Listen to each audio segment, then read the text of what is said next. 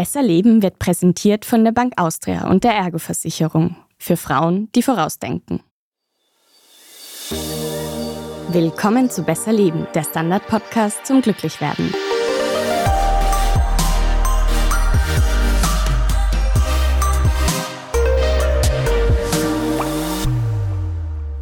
Ich bin Selina Thaler. Ich bin Martin Schauhuber. Und Martin, wir haben uns die Frage gestellt, ist das noch normal unter Anführungs- und Schlusszeichen, wie ich mich fühle, oder sollte ich mir vielleicht therapeutische Hilfe suchen? Genau, das ist eine Frage, die sich wahrscheinlich viele Leute gerade in den letzten Jahren mal vielleicht kurz gestellt haben. Und ja, die Frage ist dann auch noch, viele Leute sind dann auch sehr desorientiert, wissen nicht, was es für Möglichkeiten gibt. Gibt es dann eben auch die Fragen, welche Therapie ist die beste für mich, welche Therapien gibt es überhaupt?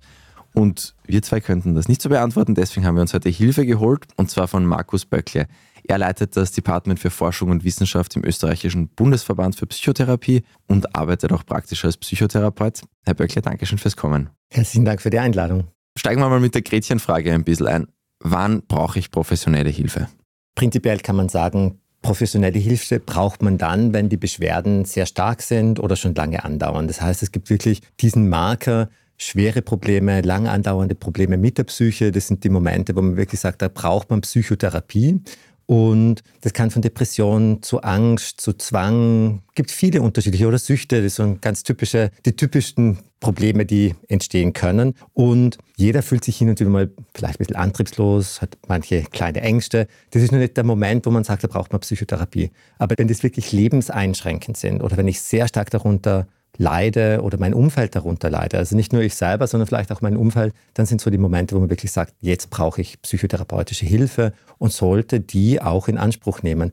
Weil jeder hat einmal im Leben Probleme, die man nicht alleinig lösen kann und es gibt professionelle Hilfe und das ist die wunderbare Möglichkeit, hier auch Hilfe zu suchen. Jetzt braucht man sie vielleicht noch nicht zwingend, aber sie würde nicht schaden. Also kann man auch präventiv sich therapieren lassen. Absolut. Das ist überhaupt keine Voraussetzung, dass ich wirklich schon so weit bin, dass meine psychischen Probleme so groß sind, dass ich wirklich eine Depression habe, eine schwere Depression oder eine leichte Depression, sondern einfach, wenn ich Schwierigkeiten habe, meine Persönlichkeit weiterentwickeln möchte oder vielleicht Schwierigkeiten am Arbeitsplatz. Also Probleme gibt es immer und überall und vielleicht brauche ich einfach Hilfe und Unterstützung, damit ich die dann auch gut lösen kann. Also nein, es braucht keine Erkrankung, um psychotherapeutische Hilfe zu bekommen oder in Anspruch zu nehmen.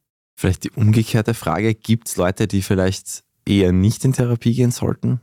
Oder gibt es vielleicht Settings, in denen es vielleicht der Therapie nicht der richtige Weg ist, weil man sonst vielleicht ein Problem größer macht, als es ist? Ja, an sich, ich glaube, Psychotherapie ist nicht die einzige Lösung und es gibt andere Hilfsmöglichkeiten genauso. Erstens mal gute Gespräche in der Familie, guter Freundeskreis. Also ich glaube, das sind mal so die Grundbasisbeziehungen, die man hat und Psychotherapie wirkt ja sehr viel über die Beziehung. Wenn man das so sagt, eine gute Beziehung zu haben, in einem Umfeld zu sein, in dem man Dinge ansprechen kann, dann brauche ich nicht notwendigerweise Psychotherapie. Der Vorteil in der Psychotherapie oder bei anderen professionellen Hilfeleistungen ist, dass die Person unabhängig ist. Das heißt, sie haben keine eigenen Interessen in der Diskussion oder in der Unterstützung. Wenn ich selber im Familiensystem drinnen bin und dann habe ich natürlich, ich hätte gern, dass mein Sohn oder meine Schwester oder meine Mama so und so sich verhaltet, aber wenn ich das von außen bekomme, diese Unterstützung, dann gibt es dieses Eigeninteresse nicht. Und das ist eigentlich das, um was es hauptsächlich auch geht, die gute Beziehung und zweitens eine Person, die ganz unvoreingenommen nur mir helfen will, ohne Eigeninteresse.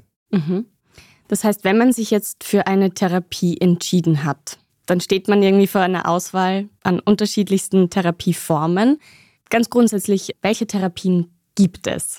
Wir haben einen riesengroßen Vorteil in Österreich, aber auch einen Nachteil. Wir haben 23 unterschiedliche Therapieschulen in Österreich, was wunderbar ist für die Personen, die in der Ausbildung sind, weil man das sehr differenziert machen kann. Personen in Notlagen, die gerade Schwierigkeiten haben, für die ist es oft ein Dschungel. Wir reduzieren sie dadurch auch runter, diese 23 in vier unterschiedliche Cluster. Und die kann man so differenzieren, dass es auf der einen Seite eher so von Freud ausgehen und dann die Weiterentwicklung, die psychodynamischen, tiefenpsychologisch orientierten Therapieformen sind. Dann gibt es die humanistischen, bei denen denen geht es mehr um dieses Persönlichkeitsbild, dass wir uns entfalten können, dass wir in der Beziehung sind und wirklich dieses Menschenbild miteinander zu arbeiten. Das ist bei den humanistischen Therapien das Wichtigste. Und das Zweite oder das Dritte eigentlich, die dritte Therapieform oder der vierte Therapiecluster ist die systemische Familientherapie. Das ist eine Schule, gibt mehrere Ausbildungsstätten, aber dort geht es mehr darum, wenn ich Probleme habe oder Symptome, sind die Ausdruck von einem System. Das heißt, wenn zwischen meinen Eltern und mir ein Konflikt ist, dann kann es sein, dass ich Symptome entwickle und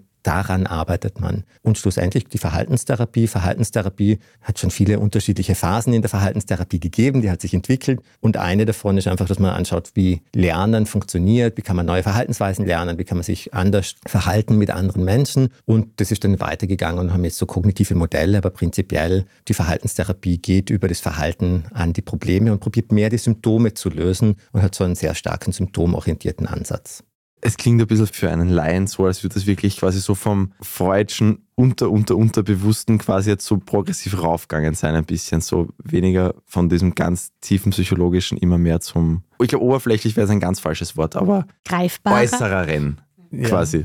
Wenn man so die Geschichte anschaut, ist es vielleicht auch so ein bisschen die Entwicklung, wie sich Psychotherapie Schulen entwickelt haben, dass es ganz am Anfang natürlich mit Freud begonnen hat und man dann so immer weiter auch in die Verhaltenstherapie gekommen ist und auch relativ frühe Entwicklung eigentlich. Aber diese Differenzierung würde ich gar nicht so machen, weil ich glaube auch, dass diese Schulen nicht hundertprozentig unterscheidbar sind. Da gibt es ein wunderbares Experiment, das durchgeführt worden ist. Da Lehrtherapeuten sind gebeten worden, Psychotherapie anzubieten mit Patientinnen und Patienten, Klienten, Klientinnen und die haben das behandelt. Und dann haben sie andere Lehrtherapeuten, also wirklich die Expertinnen dieser Schule, und haben sie gefragt, was hat denn der für eine Schule, was macht denn der für eine Therapieform? Und nicht einmal die Lehrtherapeuten konnten unterscheiden, welche Therapieform dort tatsächlicherweise angewandt worden ist. Und von dem her glaube ich, die Therapieschule ist wichtig, vor allem für die Therapeuten, dorthin zu kommen, dass sie es lernen können und machen können. Schlussendlich in der Behandlung gibt es nicht so viele Unterschiede. Gibt Unterschiede, wenn man wirklich sich gut auskennt in einer Therapieform, erkennt man schon, das ist eine Intervention von dort oder der handelt so und so. Aber an sich glaube ich, gerade für Patienten, die in Notlage sind, für die macht es keinen großen Unterschied, welche Therapieform ich tatsächlich dann mhm. anwende. Das heißt, da ist dann der Therapeut, die Therapeutin wichtiger als die Form? Definitiv. Es geht um die Beziehung. Und wenn man sich überlegt, ich habe ein schweres Problem, vielleicht auch schambehaftet, es fällt mir schwer, über das Thema zu reden, dann brauche ich jemanden, den ich sympathisch finde, dem ich mich anvertrauen kann. Das heißt, da brauche ich wirklich einen Menschen, wo die Chemie passt, wo ich einfach sage, da möchte ich hin und da kann ich über alles reden. Und fällt mir eine Patientin ein und die hat so gesagt, sie ist schon lange auf der Suche und ist zu mir gekommen, haben wir angefangen zum Arbeiten irgendwann hat sie gesagt, so, mal endlich bin ich da angekommen und habe endlich die richtige Therapieform gefunden. Und gesagt, nein, es geht nicht um die Therapieform, sondern das ist unsere Beziehung, weil wir uns gegenseitig sympathisch sind. Und weil wir uns sympathisch sind, funktioniert die Therapie besser. Und das ist nicht die Therapieform. Aber, und das sage ich auch immer, wenn Patienten, Patientinnen zu mir kommen, sie sollen sich unterschiedliche Menschen anschauen. Die kommen zu mir, machen ein Erstgespräch und dann schauen wir mal so, wie geht es miteinander. Und dann sage ich, aber bitte schauen Sie sich mindestens einen zweiten oder nur einen dritten oder dritte Therapeutin an, weil es unter Umständen einfach jemand ist, mit dem Sie besser können. Und das heißt nicht, dass ich der Beste bin oder dass die anderen die Besten sind, sondern dass die zwei Personen einfach eine gute Beziehung aufbauen können und es gut funktioniert. Und dort sich die Zeit zu nehmen und den Aufwand anzutun, mehrere anzuschauen. Ich glaube, das ist wirklich wichtig, aber auch irrsinnig schwierig. Wenn man sich das überlegt, ich komme über schwere Depression, leid darunter schon relativ lang und dann bin ich endlich froh, jetzt bin ich endlich mal beim Therapeuten gelandet und dann sagt er mir, no, jetzt muss ich noch einen zweiten und einen dritten anschauen. Nachher den, ja, ich verstehe, das ist anstrengend und mühsam, aber gleichzeitig so wichtig, dass man wirklich sagen kann, jetzt weiß ich, ich bin am richtigen Ort, am richtigen Platz und bei der richtigen Person, mit der ich gerne arbeiten möchte. Jetzt haben Sie auch die Sympathie angesprochen und die Wichtigkeit davon. Ich frage mich, wie eng sollte dieses Verhältnis sein? Also sollte mir die Therapeutin so sympathisch wie eine Freundin sein?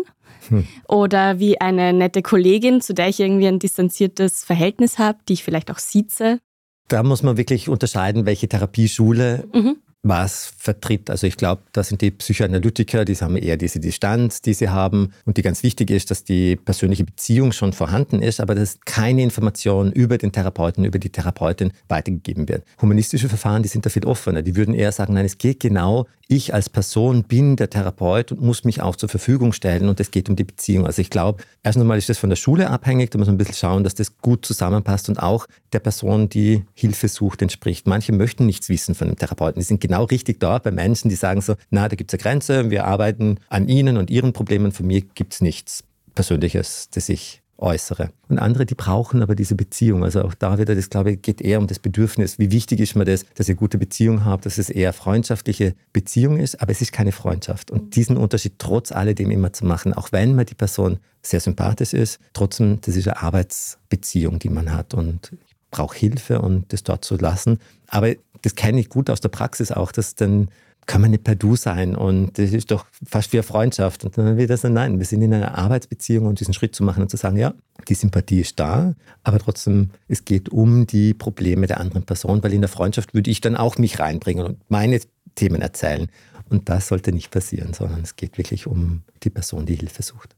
Also können so vielleicht jetzt Menschen, die das hören und sich denken, ja, ich sollte mir jetzt schon langsam eher auch einen Therapeuten, eine Therapeutin suchen, vielleicht zumindest das mal, dass man nicht komplett ins Blaue reinredet, quasi wer gut für einen wäre, kann man zum Beispiel sagen, okay, ich bin jemand, der zum Beispiel die Distanz schätzt bei sowas, ich gehe vielleicht dann eher in Richtung so Tiefenpsychologie, weil da ist wahrscheinlicher quasi, dass jemand das sehr stark forciert.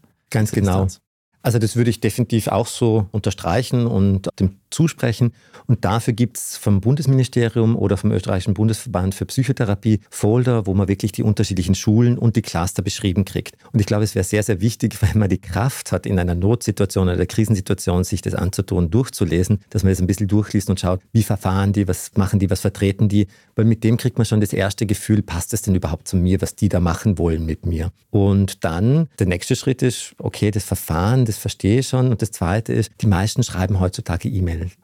Und wenn ich aber anrufe und ein kurzes Telefonat habe, dann höre ich schon die Stimme und ich merke schon das erste Mal, ob mir das überhaupt sympathisch ist oder nicht. Und da glaube ich wirklich, telefonieren ist besser. Wenn es nicht geht und man soziale Ängste hat oder aus welchem Grund auch immer, kann sein, dass es dann einfach auch gut ist mit E-Mail. Das soll kein Verbot sein, sondern eher eine Aufmunterung. Jeder, der Hilfe braucht, soll sie sich suchen auf die Art und Weise, wie es geht. Aber je mehr Informationen ich bekomme, je mehr Informationen ich mir einhole, umso besser ist die Entscheidung und umso weniger muss ich dann auch weitersuchen, weil ich nicht das Richtige gleich von Anfang an gefunden habe.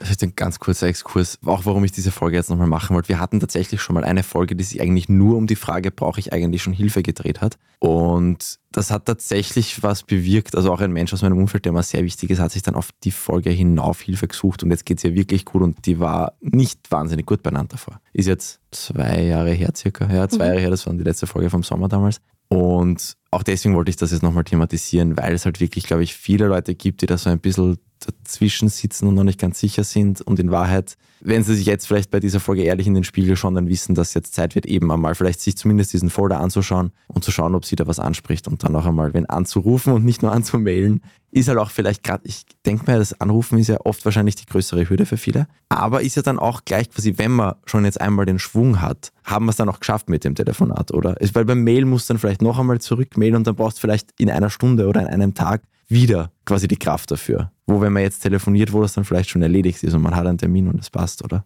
Ja, genau. Also ich glaube, dass da wirklich ein Telefonat das Bessere ist, wenn man den Therapeuten, die Therapeutin gleich erreicht. Oft ist es ja so, die sind gerade in Sitzungen und dann rufen sie zurück. Das ist ja auch etwas, was immer schwierig macht man schon den Aufwand und dann geht es nicht gleich, klappt es nicht gleich und dann verliert man vielleicht ein bisschen die Hoffnung, dann muss man trotzdem dranbleiben. Aber die meisten Therapeutinnen und Therapeuten, die rufen dann zurück und das ist, glaube ich, auch nochmal wichtig zu sagen, an alle Therapeuten und Therapeutinnen wirklich zurückzurufen und sich zurückzumelden. Die Menschen brauchen Hilfe und die haben das auch verdient, dass man ihnen die Informationen gibt, dass es gerade keinen Platz gibt oder dass es keine Möglichkeit gibt oder dass es sie gibt. Und wenn man dann am Telefon ist, dann wirklich schon konkret was auszumachen, das ist natürlich das Wichtigste, dann auch den nächsten Schritt zu haben. Und das Schöne eigentlich zu sagen, naja, die größte Hürde ist schon genommen, weil sie haben Hilfe angefangen zu suchen. Und das ist schon der größte Erfolg, den man haben kann. Und dann alles Weitere, das entwickelt sich eh. Aber diesen Schritt von eigentlich, ich bräuchte, aber ich tue nichts und ich tue nichts und ich warte und ich warte und dann zu sagen, so, und jetzt mache ich endlich was. Und dann gibt es diesen Kontakt. Das ist das Wichtigste. Das ist der größte Erfolg im ersten Moment. Gehen wir mal davon aus, wir haben diesen Schritt schon getätigt, dann will man natürlich auch, dass das erfolgreich ist, diese Therapie. Das ist jetzt die Frage, wie lange, das ist wahrscheinlich auch sehr individuell. Aber kann man auch schon sinnvolle Annahmen treffen, eben welche Therapieform für welche Patienten eben erfolgreich ist? Gibt es da vielleicht auch wissenschaftliche Evidenz schon? Das ist so in der Wissenschaft gerade, wird diskutiert, ob Störungsspezifität gut funktioniert. Manche würden es vertreten und sagen, ja, es gibt störungsspezifische Behandlungen und bestimmte Schulen sind besser für bestimmte Erkrankungen und andere würden sagen, naja, was wir sehen in der Psychotherapieforschung ist, dass Psychotherapie an sich wirkt und egal, welche Schule wir verwenden. Und von dem her, welcher Patient was nehmen sollte, gibt es unterschiedliche Daten und man kann mal in beide Richtungen interpretieren. Schlussendlich glaube ich, das Erste, was das Wichtigste ist, wirklich die therapeutische Beziehung, in die man reingeht, dass die Sympathie da ist. Und das Zweite, Therapeuten, Therapeutinnen, die haben immer Weiterbildungen und Spezialisierungen. Und ich glaube, das ist so der zweite Punkt. Wenn ich als Therapeut mich spezialisiere für Depressionen oder somatoforme Störungen oder psychosomatische Probleme, dann ist es gut, zu jemandem gehen, der dort wirklich in dem Gebiet auch der Spezialist ist. Und ich glaube, da kann man mehr darüber Aussage treffen, ob das der richtige Therapeut ist, als wie die Schule an sich.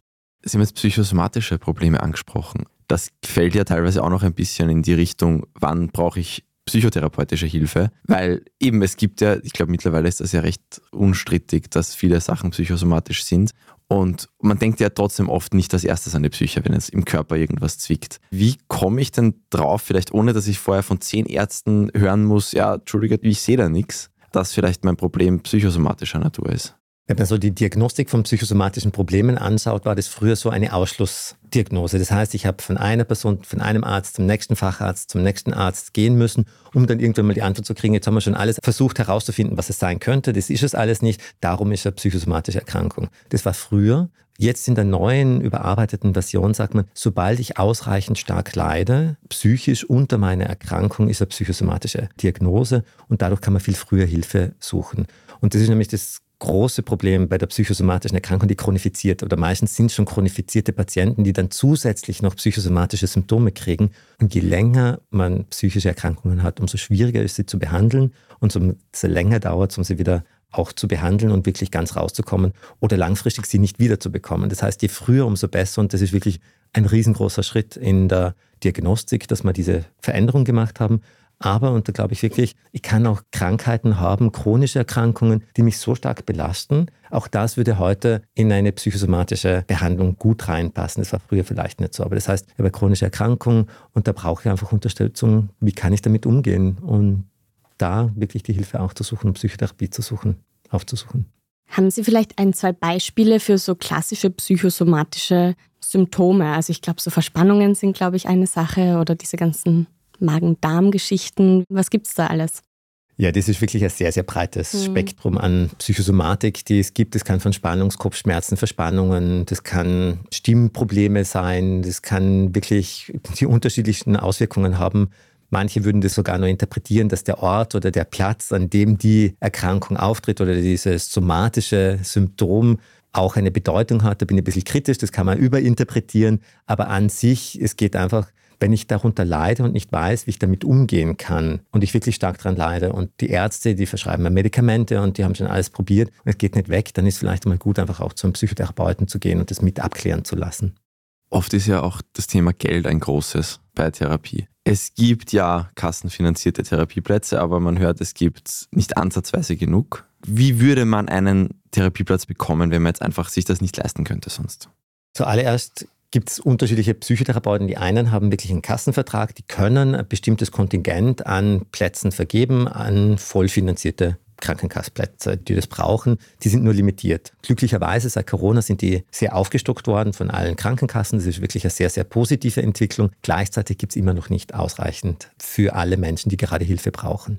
Das heißt, was es noch weiters gibt, es gibt Vereine, es gibt von öffentlicher Hand finanzierte Vereine, Ambulatorien oder von den Krankenkassen selber, die teilweise wirklich komplett gratis Therapie anbieten und dort kann man sich auch anmelden und fragen, ob das es gibt ist jetzt die zweite Schwierigkeit, nämlich dass in Österreich es nicht eine klare Clearingstelle gibt, wo man sagt, und da kriege ich die Information, sondern das ist wieder Bundesländer unterschiedlich. Und von dem her, auch hier kann ich nochmal auf die Seite des österreichischen Bundesverbands für Psychotherapie verweisen, weil genau dort gibt es dann die Landesverbände und die Landesverbände haben genau die unterschiedlichen Stellen, wo man gratis Therapie oder überhaupt Therapie bekommen kann, wo man die Unterstützung bekommt. Das kann man dort nachschauen und das kann ich sehr, sehr empfehlen. Aber es ist wirklich ich glaube, das ist die Hauptarbeit auch vom Bundesverband, dafür zu sorgen, dass es leichter wird, in Zukunft psychotherapeutische Hilfe zu bekommen. Und das ganz einfach. Und dafür brauchen wir neue Strukturen, die wir gerade am Aufarbeiten sind und überarbeiten sind. Und da gibt es große Hoffnung, dass es bald so sein wird. In der Zwischenzeit braucht man einfach nur wirklich die Energie und die Zeit, dort sich durch diesen Dschungel ein bisschen durchzukämpfen. Und wenn ich das nicht selber schaffe, das ist mir ganz wichtig auch zu sagen, dann Unterstützung dabei zu suchen und sagen, ich weiß, ich habe ein Problem, ich brauche Hilfe, aber ich habe die Energie, das nicht selber hinzukriegen. Kannst du in der Familie oder als Freund oder Freundin, wie auch immer, mir helfen, die Hilfe zu suchen und zu finden, die ich brauche. Und das braucht es oft, glaube ich, gerade in schweren Krisen. Wir machen jetzt eine kurze Werbepause und dann möchten wir unter anderem wissen, wie man denn auch einen ausfinanzierten Platz für eine Therapie bekommt.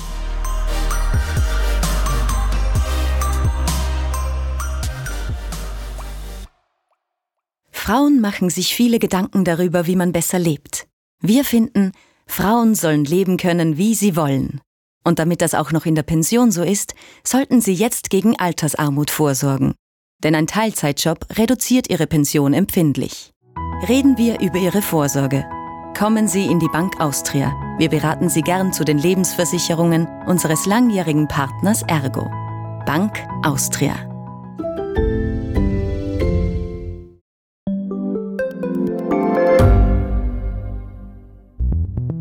Wie können wir die Erderhitzung stoppen? Wie verändert künstliche Intelligenz unser Leben? Und wann wird nachhaltiges Reisen endlich einfacher?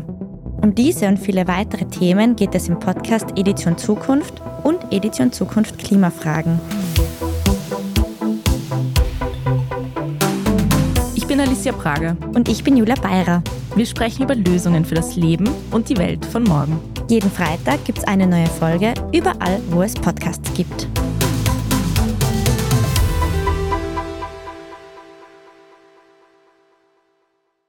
Während Corona haben sich ja auch so Videotherapien entwickelt oder Online-Therapien. Wie sehen Sie die?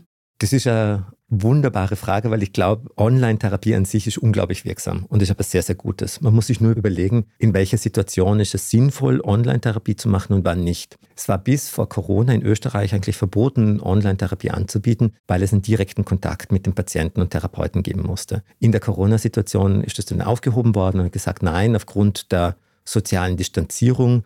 Über das Thema, über soziale Distanzierung kann man ein eigenes Thema wahrscheinlich nochmal machen.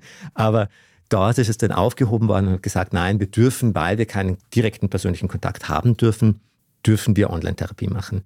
Das gibt es zum Beispiel in Australien oder in Norwegen oder in den skandinavischen Ländern überhaupt schon sehr, sehr lange. Nämlich weil es dort einfach zu große Distanzen sind. Da müsste ich in Australien wahrscheinlich mit dem Flugzeug irgendwo hinfliegen, dass sie zum nächsten Therapeuten kommen. Und dadurch haben die sehr früh mit Online-Therapie angefangen und die haben sehr, sehr hohe Wirksamkeiten. Aber ich glaube, es ist auch wichtig zu sagen, Online-Therapie ist auch eine Intervention. Es kann nämlich sein, dass bestimmte Themen viel leichter im persönlichen Kontakt angesprochen werden und andere viel besser online. Und gerade wenn es um schambehaftete Themen geht, dann ist es manchmal leichter, dass über Online-Therapie, da ist ein bisschen eine Distanz vorhanden, die im persönlichen Kontakt nicht da ist. Und vielleicht ist es manchmal gut, eine Sitzung hin und wieder mal online zu machen, um diese Themen leichter ansprechen zu können. Also man kann es wirklich als Intervention auch sehen, ob ich Online-Therapie mache oder nicht. Und das andere ist, wenn ich so weit am Schuss, vom Schuss lebe oder wenn ich wirklich weit weg lebe und es schwierig ist, jemanden zu finden, Online-Therapie ist auf jeden Fall besser als keine Therapie. Viele Menschen wissen ja, glaube ich, auch nicht, wenn sie sich jetzt quasi zu einer Therapie durchringen, wie lang das dann geht. Was sind das für die Erfahrungswerte? Wie lange dauern Therapien in der Praxis? Das ist wirklich abhängig von dem, was für Problem ich habe, mit welchen Problemen ich komme. Ist das ein kleines, abgesondertes Problem, dann kann man wirklich eine Kurzzeittherapie, das sind fünf Stunden, zehn Stunden, unter Umständen vielleicht eine Stunde und das ist schon wirklich gut gelöst und man hat da wirklich eine tolle Veränderung schon geschafft und braucht eigentlich keine weitere Stunde. Andere Probleme, die brauchen wirklich zwei Jahre, drei Jahre, dass man es wirklich gut behandelt. Schwere Depressionen, die sind einfach länger zu behandeln oder wenn es schon chronifiziert ist und ich schon so lange gewartet habe, eigentlich geht es mir schon ganz, ganz, ganz lang schlecht und habe gewartet, bis ich Hilfe suche, dann kann die Erwartung nicht sein, dass innerhalb von kurzer Zeit auch behandelt ist und vorbei ist. Das heißt, je früher, umso wichtiger und umso besser ist es, diese Behandlung auch zu bekommen. Und ich glaube, so zehn Stunden ist so mal etwas, was man sowieso, wenn man vom Hausarzt überwiesen wird, zum Psychotherapeuten von der Krankenkasse zumindest mal eine Teilrefundierung bekommt. Und diese zehn Stunden in der kann man meistens schon die grobe Krise, die ersten wichtigen Symptome gut behandeln. Im Normalfall, das ist nicht immer der Fall, aber das würde man so als Orientierung, diese zehn Stunden. Und dann kann es sein, dass es noch länger dauert. Und dann wirklich, da muss man idealerweise in der ersten Stunde schon besprechen mit dem Therapeuten oder der Therapeutin, wie lange die glauben, dass dieses Thema denn überhaupt braucht, dass man Orientierung hat. Das kann man selber nicht, wenn man in der Krise ist oder wenn es gerade schwierig ist. Aber der Therapeut, der hat schon Erfahrung. Und ich glaube, dann dort mit dem Therapeuten und unter Umständen eine zweite Meinung von einem Facharzt von Psychiatrie, dass die beiden gemeinsam einfach auf dieses Problem schauen, wenn es wirklich ein schweres Thema ist. Und dann ist eine gute Möglichkeit, hier auch die Dauer abzuschätzen. Jetzt haben Sie den Facharzt, die Fachärztin für Psychiatrie angesprochen. Seit unserer letzten Folge wissen wir, das sind diejenigen, die Tabletten verschreiben dürfen. Wann ist denn eine Therapie alleine nicht ausreichend und muss man vielleicht mit Medikamenten quasi zusätzlich therapieren? Je schwerer die Erkrankung, umso wichtiger ist es, prinzipiell Medikamente auch zu nehmen. Wenn man sich anschaut, eine schwere Depression die kann man psychotherapeutisch wahrscheinlich schon behandeln, aber was dabei passiert ist, dass man am Anfang nur Symptome reduziert. Man versucht es, den Antrieb zu steigern, man probiert vielleicht die Interessen wieder zu wecken, aber das braucht irrsinnig viel Energie. Und wenn man da medikamentöse Unterstützung bekommt, dann muss man als Psychotherapeut nicht an der Symptomebene arbeiten, sondern darf dann gleich vielleicht schon an die Wurzeln des Problems gehen. Und es dauert natürlich, Medikamente, die nimmt man nicht und dann wirken sie sofort und es geht mir gleich besser. Auch die haben ihre Zeit, bis sie anfluten, bis sie dann wirklich wirken. Und dann aber kann man wirklich psychotherapeutisch viel besser arbeiten. Also wirklich schwere Depressionen wären etwas oder große Ängste, starke Ängste oder wirklich Schizophrenie, da braucht man wirklich medikamentöse Unterstützung. Und je schwerer die Erkrankung, umso wichtiger ist es dort, medikamentöse Unterstützung auch zu bekommen. Ich bin selber in Therapie und nehme Medikamente. Und am Anfang war ich auch so, oh Gott, Medikamente. Also ich hatte voll Respekt davor, so, das stumpft mich ab oder was macht das mit meinem Charakter etc. Und viele Menschen haben ja solche Ängste. Was sagen Sie denen, wenn das Patientinnen sind, die Medikamente nehmen sollten? Also was ich sage ist, man muss sich anschauen, was ist das Schlimmere zu haben, nämlich die Nebenwirkungen von einem Medikament oder das Symptom, das ich gerade habe. Und wenn man sich anschaut, ich bin gerade in einer schweren Depression, ich habe große Angst oder was auch immer das Problem, die psychische Erkrankung ist, die ich da habe, und sich dann im Vergleich dazu anschaut, was die Nebenwirkungen sein könnten, die kommen ja auch nicht in jedem Fall vor, dann muss man so die Güterabwägung machen. Ja, ich glaube, Medikamente zu nehmen ist etwas, wo jeder nicht gern macht. Wenn man es nicht braucht, dann will man es nicht nehmen. Aber es gibt einfach die Momente, wo die Hilfe, die ich bekomme, viel, viel größer ist, als wie das, worunter ich danach leide. Also das ist wirklich eine wunderbare Hilfe in ganz vielen Situationen. Und das ist so der Punkt, wo ich versuche immer wieder zu vermitteln, einfach diese Abwägung zu machen. Ist es schlimmer, die Symptome zu haben oder unter Umständen vielleicht mit einem Fragezeichen eine Nebenwirkung zu bekommen?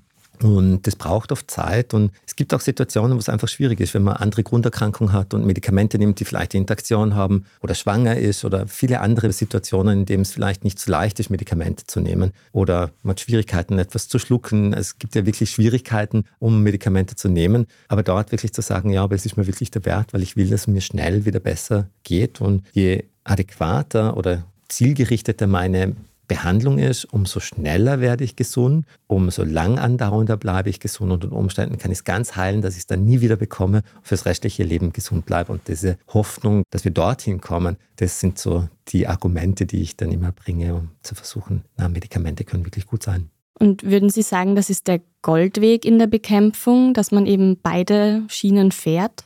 Ich würde es nicht als Goldweg definieren. Mhm. Ich glaube, dass es einfach bei bestimmten Erkrankungen wie schwere Depression, wenn wir dabei bleiben im Moment, oder Schizophrenie, die beiden Erkrankungen, da braucht es einfach Medikamente, um die Symptome so zu reduzieren, dass dann Psychotherapie wirklich wirken kann.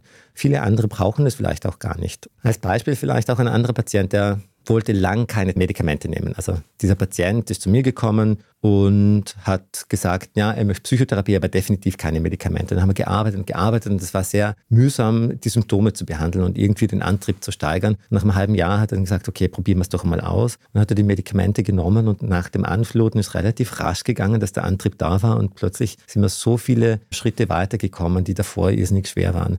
Und er gesagt, warum habe ich das denn nicht früher gemacht? Und gesagt, das ist egal. Hauptsache, dass es angefangen hat und dass es besser geworden ist. Und man braucht manchmal einfach seine Wege und seine Zeit, bis die richtigen Entscheidungen getroffen werden. Da möchte ja niemand drängen oder drücken, dass man das gleich und sofort macht, sondern es muss von einem selber kommen.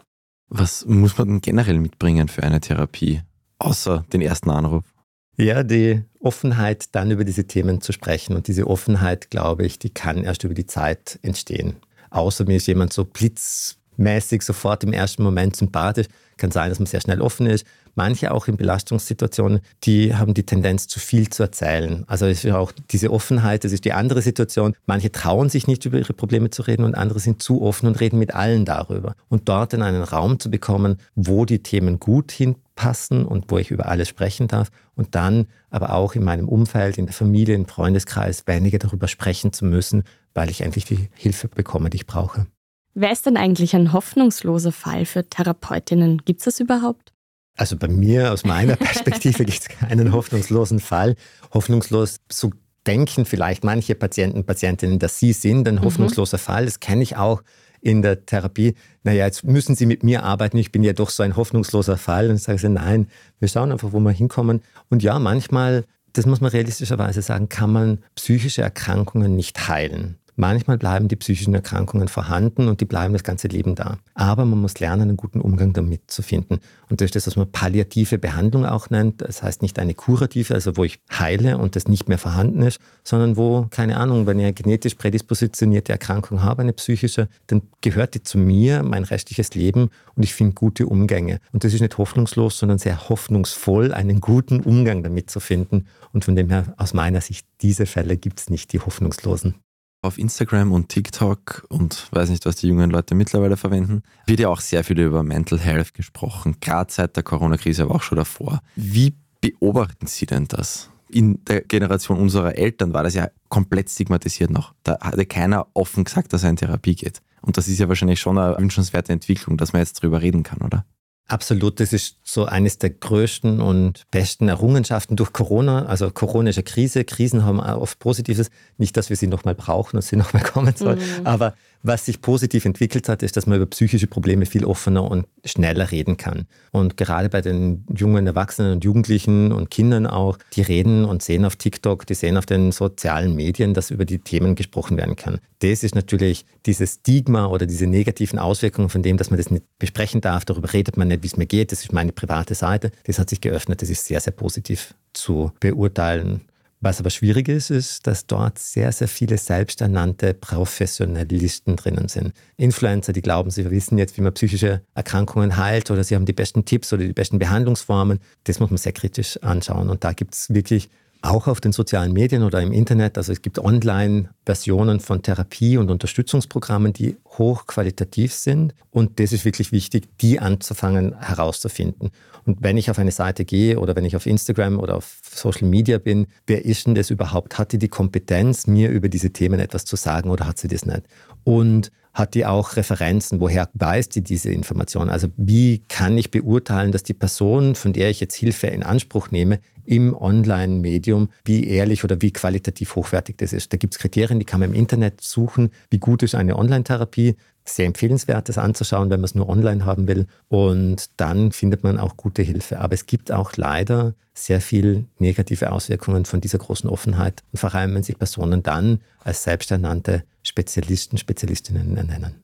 Die weitere Folge könnte ja auch sein, dass viele sich selbst diagnostizieren, weil sie etwas über ADHS lesen oder über Depressionen. Wie sehen Sie das?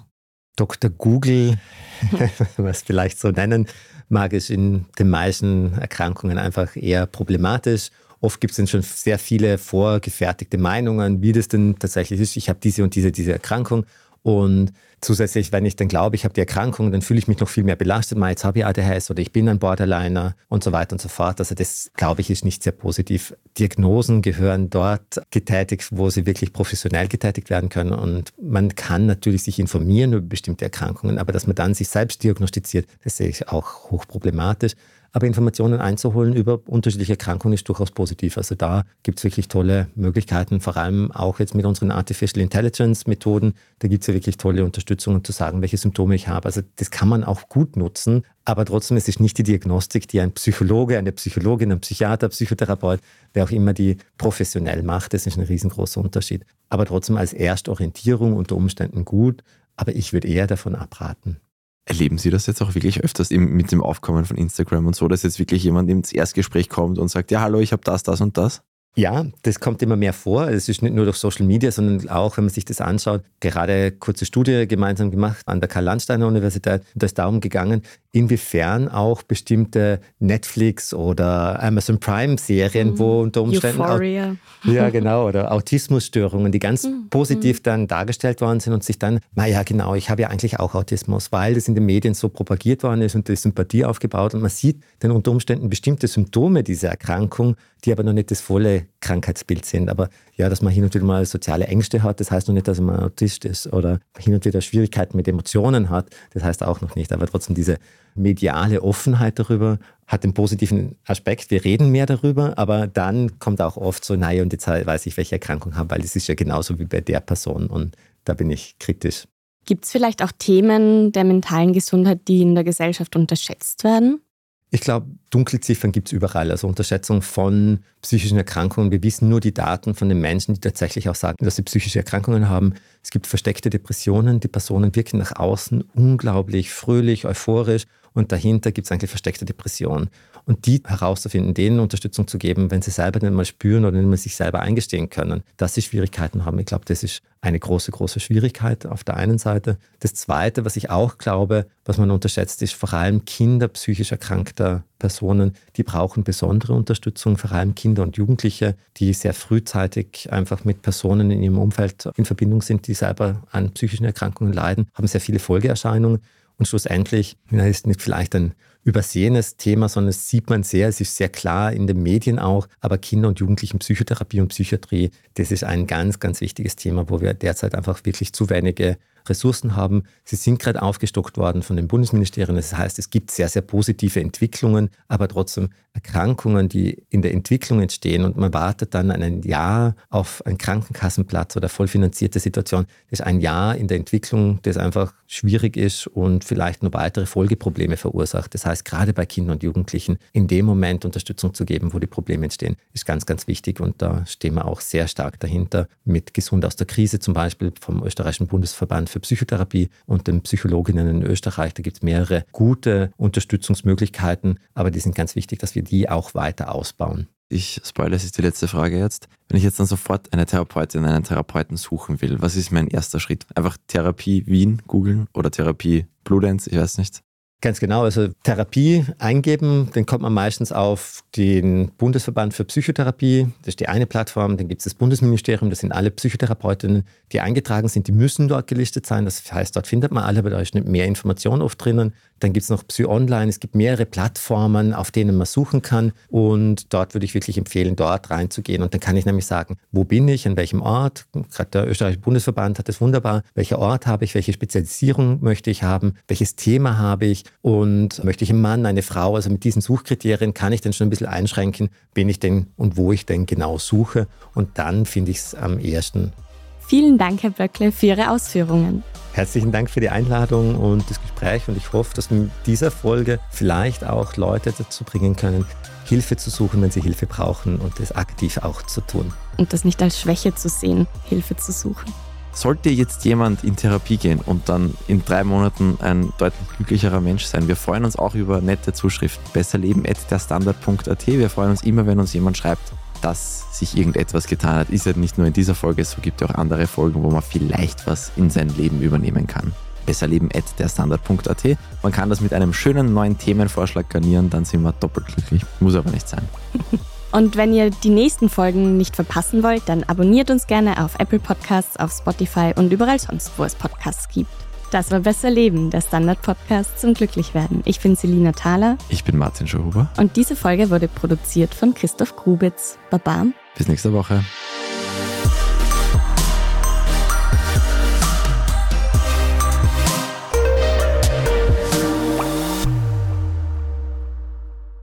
Frauen machen sich viele Gedanken darüber, wie man besser lebt. Ein Teilzeitjob lässt dabei viel Zeit für alles, was einem wichtig ist. Aber leider reduziert Teilzeit auch die Pension. Bleibt dann noch genug Geld zum besser Leben? Sorgen Sie jetzt gegen Altersarmut vor. Kommen Sie in die Bank Austria. Wir beraten Sie gern zu den Lebensversicherungen unseres langjährigen Partners Ergo. Bank Austria.